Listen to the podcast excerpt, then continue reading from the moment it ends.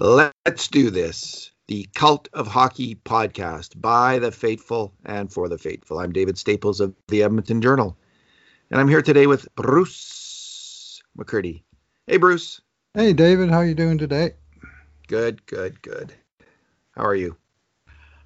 I'm pretty well, all things considered. First day of full day of summer. Is it June 21st? Yep. Actually, yesterday the solstice was last night. So the days are already getting shorter. Today is one second shorter than yesterday for amount of daylight, but uh, doesn't seem to be affecting the outside temperature much. Yeah, I uh, I was out there late at night. Uh, I I I through this year I've been going out, out and doing running the stairs in the river valley late at night because that's when no one else is there, so I'm not in risking anyone else's health by breathing.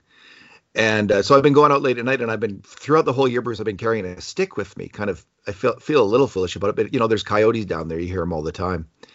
And I thought, is this? Am I just? Is this stupid? Like to carry a stick? Is this crazy? But today I read in the paper that there's been three coyote attacks in Calgary on human beings. Wow. Uh, so yeah. People so got feeling, hurt. I don't. I don't think so. I, I haven't. I didn't. I just read the first few paragraphs. It looks like one Right. coyote probably. But anyway, I felt a little bit uh, vindicated for carrying that stick all winter because it is. I had. I've been reading that they don't attack humans, but I was thinking, geez, hmm, just out of an abundance of caution, I just thought. Plus, there- you know, you're late at night in the valley. You never know what what you're going to come upon. So, but there's been coyote attacks on dogs a lot in the River Valley in Edmonton, a number of them. In fact, I witnessed one. I was out with my friend, and he, his dog went in the bush, and a, and a big coyote just went for his neck, dog's Oh, yeah? neck, and uh, scared the hell out of that dog. It wasn't serious, but um, we may have an urban coyote serious. issue. We'll see. Sounds pretty All right. serious. Yeah. A coyote that we're more familiar with, Oliver Ekman Larsson's name has come up again, Bruce. We've been I've been beating on that drum last week, just kind of in a in a theoretical sense, but I guess Arizona's looking at moving him again.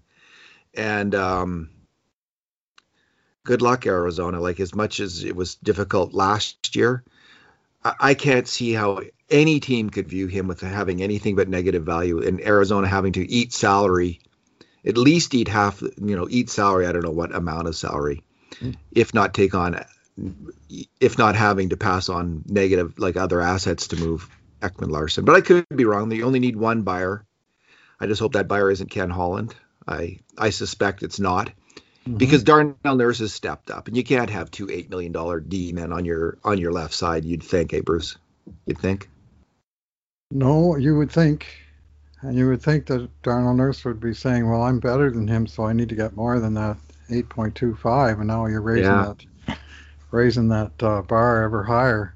Yeah. anyway, it's it's. Uh, I saw a a uh, summation from uh, analytics guy JFresh Hockey that rates various uh, uh, categories of players' production, and overall he had Ekman Larsson in the fifth percentile terms of value versus contract. That's out of uh, I believe it's versus contract. That's out of you know where the hundredth percentile is best and first percentile is the worst.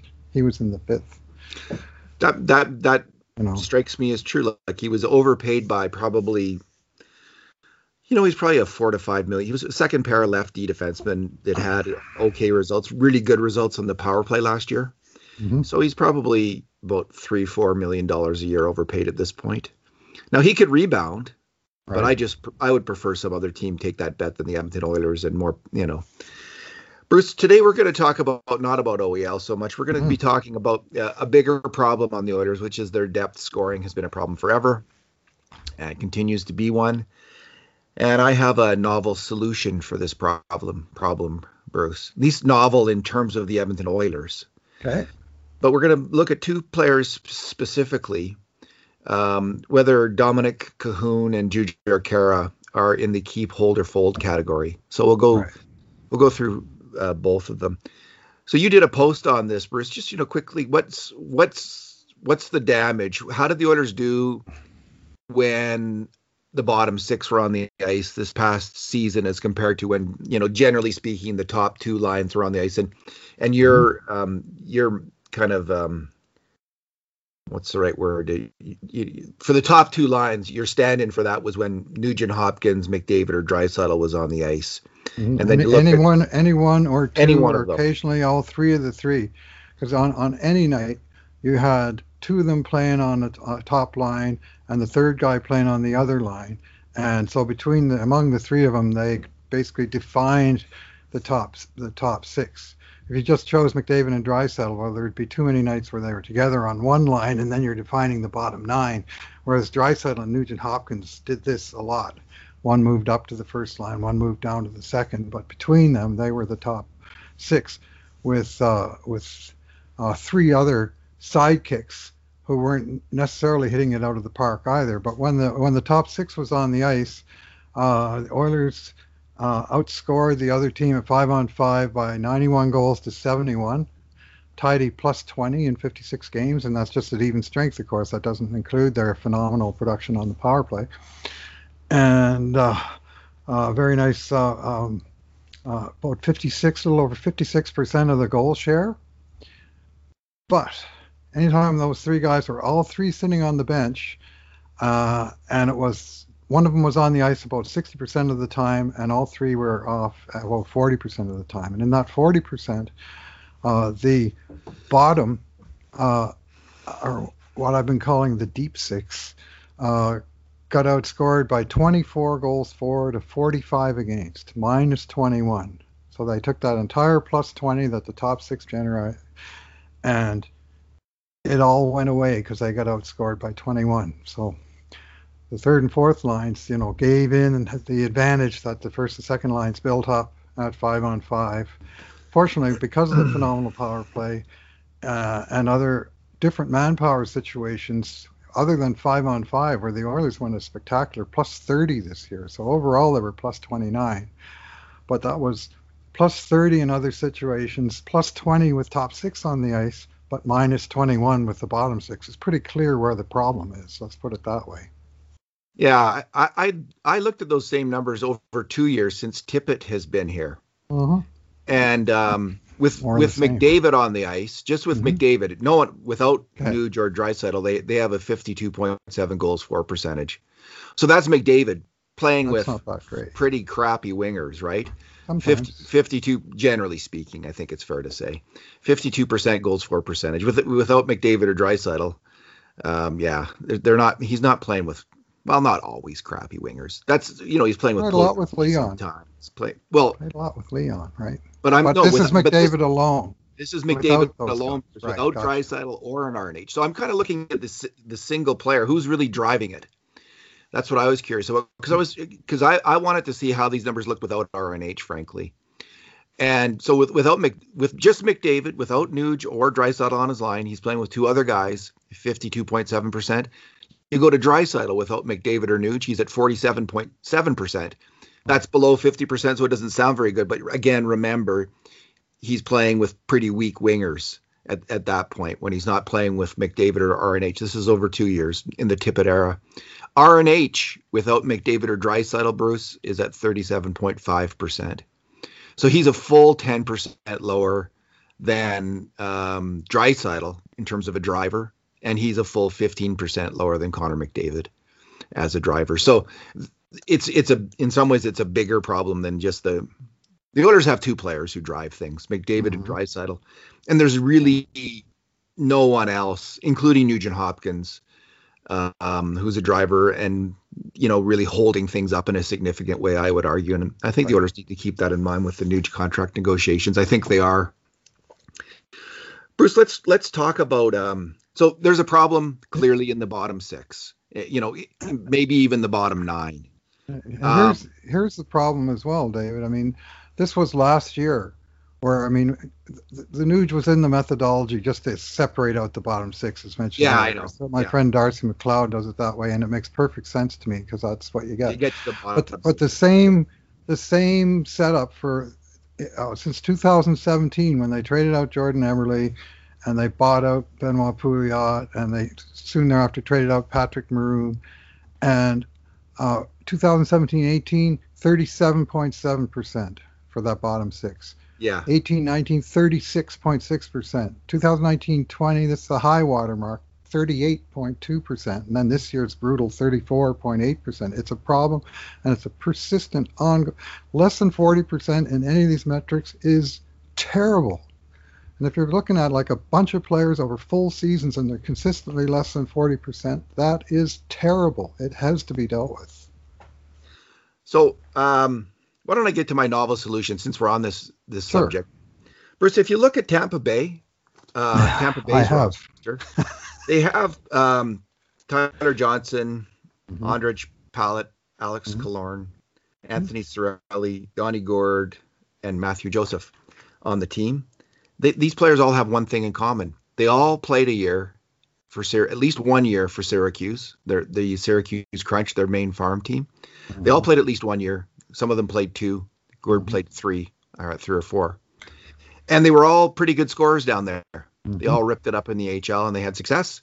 And they were all pretty much all of those guys I'm going to say are also kind of skill players. They they can they do the two some of them are better two-way players than others, but all of them have a high level of skill. And then they all got an opportunity to show in Tampa. They they valued the skill that these players brought.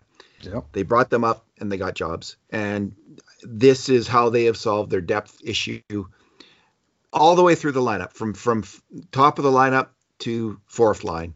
Yep. The Oilers have right now, right now, three players who kick butt in the American Hockey League. Three skill players on the same line: Ryan McLeod, Cooper Marody, and Tyler Benson. And um, I hear you. People were beating the drum, me and others, this winter. Like, call them up, call them up, mm-hmm. and finally they called one of them up. And it was difficult, I understand, because of COVID. Yes. I get, I so I get that, and I'm gonna, I'm just gonna, we won't talk about next winter, Bruce. They have got to be thinking. Mm-hmm. The, these three players could be their Yanni Gourdes. The, this could be their, you know, this could be their Ondrej Palat. Mm-hmm. These, these these kinds of players. But they, if they do not give them a chance, if they continue to hold to let's have grinders on those, let's have mm-hmm. role players yep. instead of players who who are young players who who did well at the HL, have high skill. Why not have that as your fourth line next year? Do you think that the, like the, the, the McLeod was um because they don't kill penalties, David. Plus McLeod was plus 23, Benson plus 14, Marody plus 17. Generally speaking, that that line of like every second game was plus one or better. at even strength or yeah. even better than that. So better than that probably. Could they not? Could that line, if you brought that line up as your fourth line this year, Bruce, you mm-hmm. play them 10, 12 minutes a game at even strength. Is there what's the chance that they're going to be closer to 50% goals for percentage than 35 goals percentage? Can they do better than 35 goals for percentage? You know, I'm going to say, so. I'm just going to be crazy here, Bruce and say they could get to 45% goals for percentage. Those three players, you play them as a line regularly, high skill line. I think they could do it. I've seen them all play hockey. I've seen them play together. They're not going to get caved in like right. like the Oilers group has.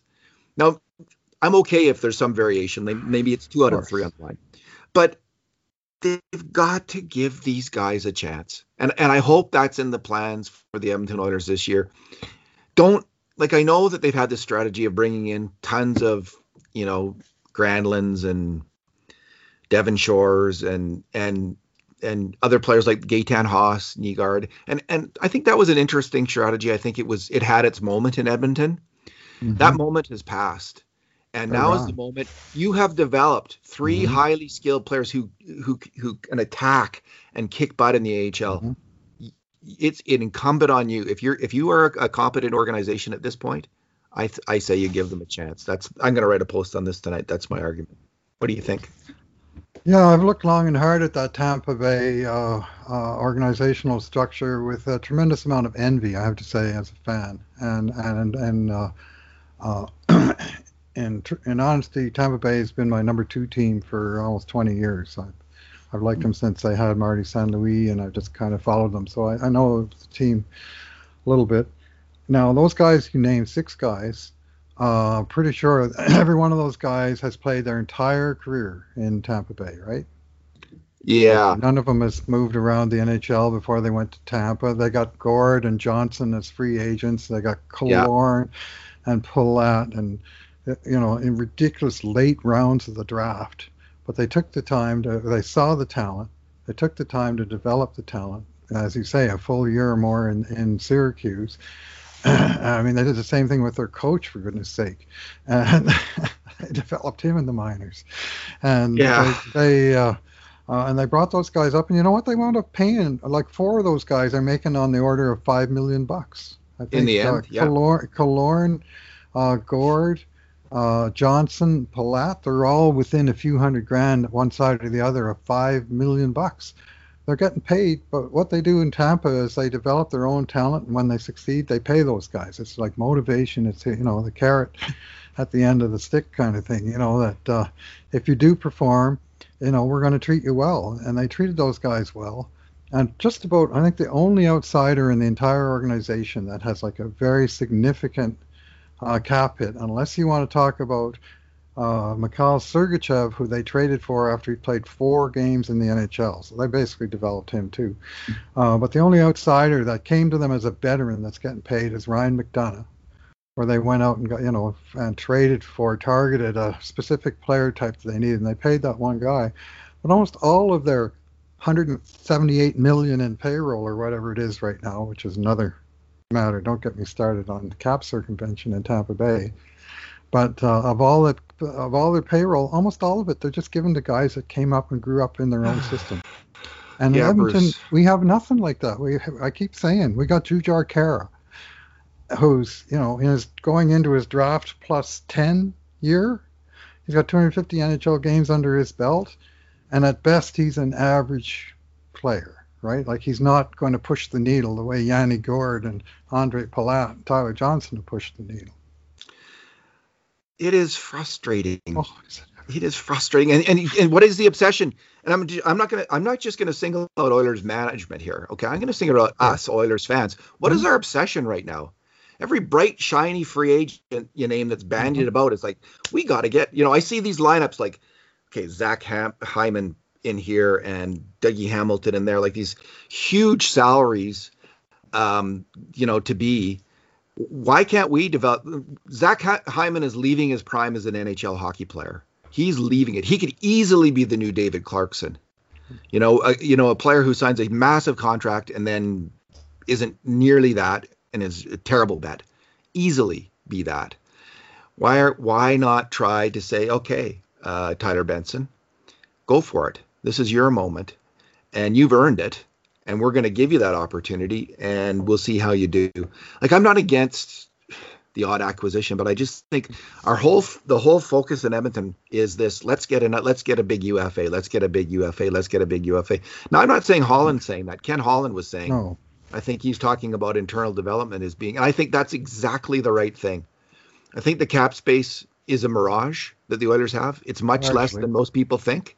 Mm-hmm. Everyone's like, "Oh, thirty million dollars." No, it's think about it. If, yeah. if these players develop, of it is spent, yeah. If these players develop like Nurse has and Puljujarvi might mm-hmm. and Yamamoto and Bear and Caleb Jones and on and on and on, you're going to need that money to keep these players. If you if you go big on a contract for a free agent, you're not, and someone else comes really comes through, you're not going to have the money to pay them. So, so I very quite quickly, like you have the money right now, but one summer from now you won't. So I'm really in favor of the Tampa model, which was based on the Detroit model. Ken Holland is the architect of the Detroit model. I, I I'm I favor him sticking with that. That's my vote. And uh, I'm not really big on the the free agent thing, honestly, Bruce. But the trouble is, the pressure's on because it's uh, now McDavid's draft plus seven season, for goodness sake, and Draisaitl's draft plus eight. Uh, can we wait for a bunch of young guys to develop and form a secondary cast? And uh, you know, I, I, to me, it's I mean, you're talking good common sense because the other plan clearly hasn't worked very well for quite a long number of years now and with one exception, 2016-17, they had a, they had a, a club that was actually four lines deep, but that went away, and they uh, uh, they haven't solved it with its external guys. When you sign them as free agents, you have to pay them way more than guys that are coming up through the system that are on entry level or bridge contracts, and it's and it's hard to get you know continuity on the team. You know, like yeah. Tampa Bay, you're looking at the same players. Like I'm watching the New York Islanders. You look at the Islanders and saying, "Geez, that's the same team they had last year. Almost all the guys are the same in the year before." And some of them have been there eight, ten years now. And you know, there's a real sort of core group of, you know, that guy's an Islander, and he may not be a great player. He might be Casey Cizikas or, or you know, or or something, but he's an Islander, and he's always been an Islander. He's always played that role. He's part of the face of the team, and and the Oilers have got just precious few those kind of players, with the exception of the high first round draft picks that they've nurtured along the whole way. But of guys that yeah. you know, developed in the minors, came up, paid their dues, came in the fourth line, moved up to the third, and so on. It's a short list. We talked last time about the core 12 players, like mm-hmm. the top seven forwards on a team, the top yep. four Ds, and the number one yep. goalie and and there's a lot of players right now drafted in the five years who have potential to be core 12 players. Good so. teams will consistently bring in a core 12 player outside the first round about every second year, and the Oilers have done it twice, Bruce, mm-hmm. since in this century. They did it with yeah. Jarrett Stoll and with Jeff Petry. That's it. They um anyway, you know, you brought up a good point. We're in the McDavid, you know, the McDavid era. We got a rush thing. That was always the thing with Chiarelli. You know, we're gonna we're gonna jump jumpstart things by trading picks for Griffin Reinhart. We're going to bring in Milan Lucic. We're going to bring in veterans, Andre Sekera. So we've been doing this. And, you know, it, it, happened in Holland's first year when he traded for Athanasiou. Same idea. Mm-hmm. And you know, he was a younger player, so it's a little bit it's a little bit different category. As was Reinhart. But anyway, this hasn't worked. The thing about it is, Bruce, I would argue that this year, for the first time, if you're going to go with, let's say you're going to go with the internal development model, mm-hmm. you actually have good candidates this year. Mm-hmm. You actually have some players like like it was just you know Benson, Marody, McLeod line. These are all guys who have been three years, two years, two years in the AHL. Right. Veteran AHL players who have had consistent success now at that level. All of them um, decent prospects. Um, in terms of defense, we you know we saw what happened this year. Evan Bouchard, you know, not a bad idea bringing in Tyson Barrie, but he got blocked. So if you mm-hmm. bring in a bunch of guys, you know, if you trade for that third line center instead of trying trusting Ryan McLeod, taking mm-hmm. a taking a risk, or you know, trusting Ryan McLeod, if you trade, you're blocking them. You will block if you bring in another defenseman, Dougie Hamilton. You block Evan Bouchard. So so this time. is the model. This is the Edmonton model, and I don't think we've in the past you weren't blocking players because they weren't that good. Right. These players are kind of good. Like they've mm-hmm. shown enough. There's statistically, when you look at their numbers and their ages, they line up a, very well with the Tampa guys who who had breakthroughs and have become top, you know, right. contributing players on that team. So I, I think that it, this is a good year if you're going to go with development. This is a good year to say, yeah, yeah, let's have the courage of our conviction and and be that organization as opposed to the one that's always chasing the the shiny thing. So back to the core 12, and because I, I, know you're you're running against the deadline, David. Uh, I had identified both Dominic Kahun, uh, second line left winger, and Jujhar Khaira, third line center, uh, effectively this year. Somewhat debatable as actually being in the core 12, and now both of those guys are restricted free agents and on the cusp of uh, uh, 20, 26 years old. They have one year left. They both have arbitration rights. And we have two very different players. One who actually was developed by the Oilers, uh, drafted in 2012, third round, and one who was brought in as a uh, as a uh, free agent, sort of quick fix. Uh, at least he was cheap, and at least he was one year. It wasn't like we brought him in four years, four million. It was one year under one million. Uh, so, which brings him up to decision time already, and we have to decide on both. Not we. I mean, we can talk about it, but the Oilers have to decide on what to do with both. And there's there's a couple of common cases here. Uh, both of them have arbitration rights. So if the club issues them a qualifying offer, uh, and those guys decide to take them to arbitration, it's out of their control because then the arbitrator or the arbiter decides on the uh, uh, uh on the uh, on the salary, and the team they're in a low enough uh, uh, echelon that the team just has to accept it. So if the arbiter, arbiter looks at Dominic Kahun's statistics and say, oh yeah, no, he's worth two million. They they have to deal with that. So I think in both cases they want to, they're going to keep these guys, they want to actually sign them, not just qualify them before the uh, before the deadline. But what do you think? Do they do they want to keep both guys, either guy? I'm just really on the fence with both of them, Bruce. Mm-hmm. So I'm gonna I'll go hold with both. Mm-hmm.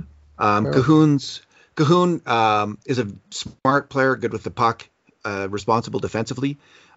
In a third line role, maybe he makes sense. Right. He, I didn't particularly like him with Draisaitl or with McDavid in the end. Mm-hmm. He, I didn't mind him with McDavid actually. Um, I would have liked to see more of that earlier in the year. Uh, to see if if they could have developed more chemistry. Yes. I, I, think they they had a little bit of it, but it was hard to know.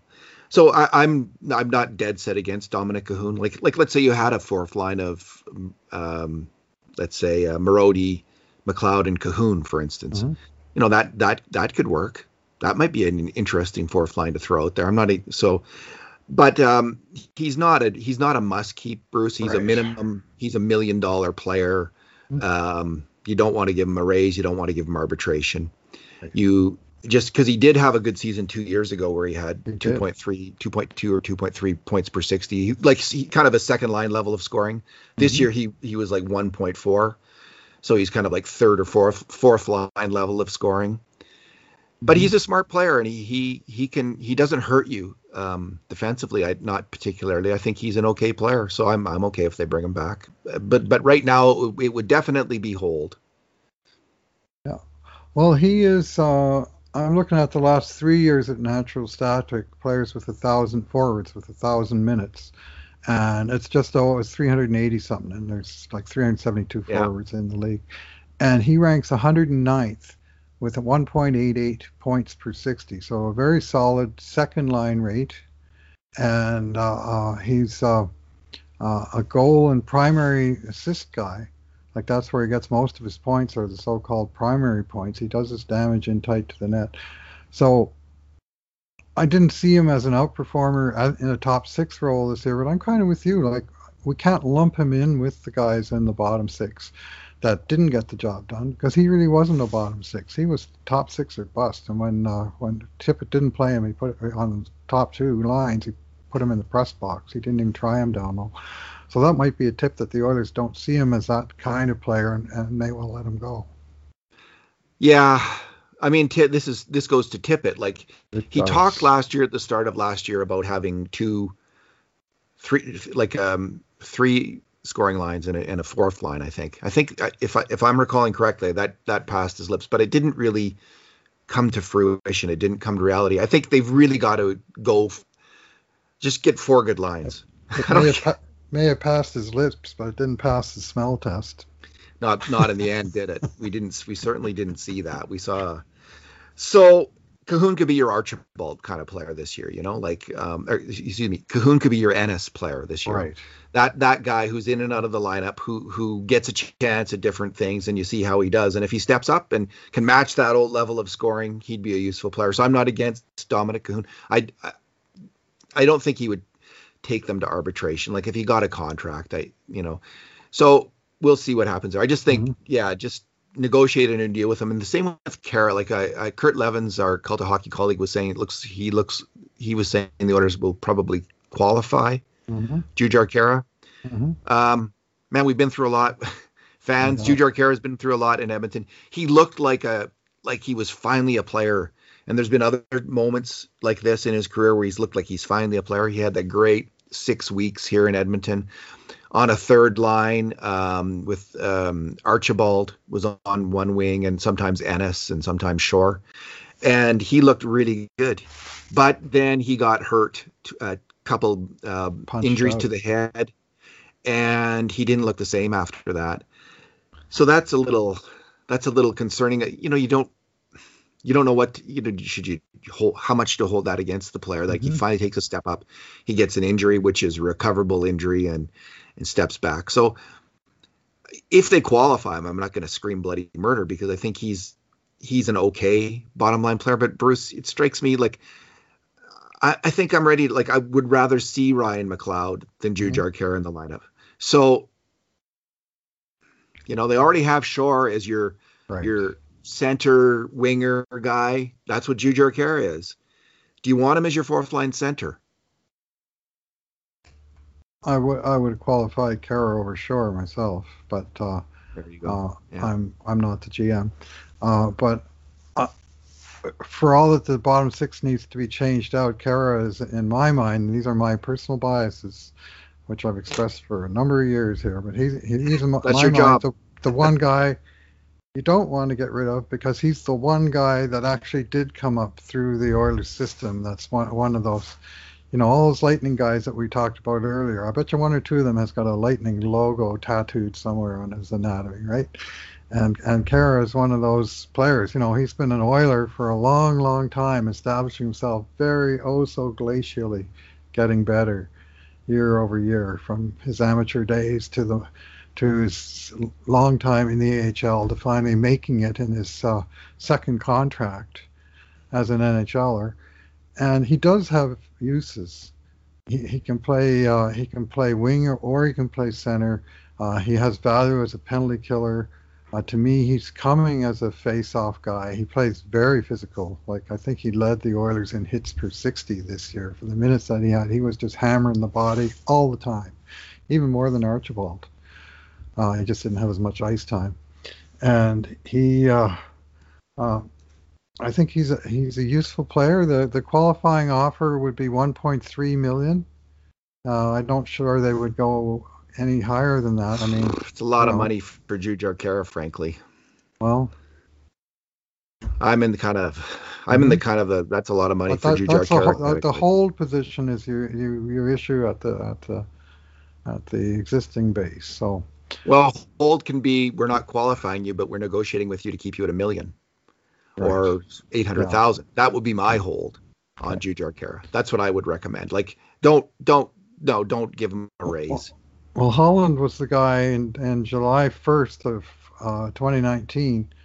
Uh, he signed Khaira to a two-year extension at that time with a significant raise. I think he was he went from 650,000 league minimum at that time to to an average of 1.2. So it almost doubled its rate, and maybe it was an overstep. But I guess that's what it took to get the deal done. But You can keep uh, you can keep Khaira, Mhm. and you can move out Turris, Ennis, and Chiasson, and bring Oh. in Benson, Marody, and McLeod. So that's that's the trade you could in the bottom six. That's one of the possibilities. You move again. Turris, Ennis, Chiasson are gone. Benson, Marody, and McLeod are in their place, and um, you know it's you're getting rid of kind of I don't role players, I guess, whatever they were. I mean, I like Chiasson, and I didn't mind Ennis. Um, The other I- issue is you, you, need role players for your special teams, and that Tippett put a big emphasis on special teams, and maybe that was something I should have mentioned in the article. Was of these bottom sixes, the one facility they did have, which showed up on the, you know, the goal differential was Edmonton's power play was much better than the other team's power play, which is credit in part to Edmonton's penalty killers. Like Edmonton scored 48 power play goals, and they allowed only 27. That's a nice gap. Turris, Ennis, and Turris and Ennis don't really have special team roles. Chiasson obviously does on the power play, but I think he can be, and, and he did it exceptionally well.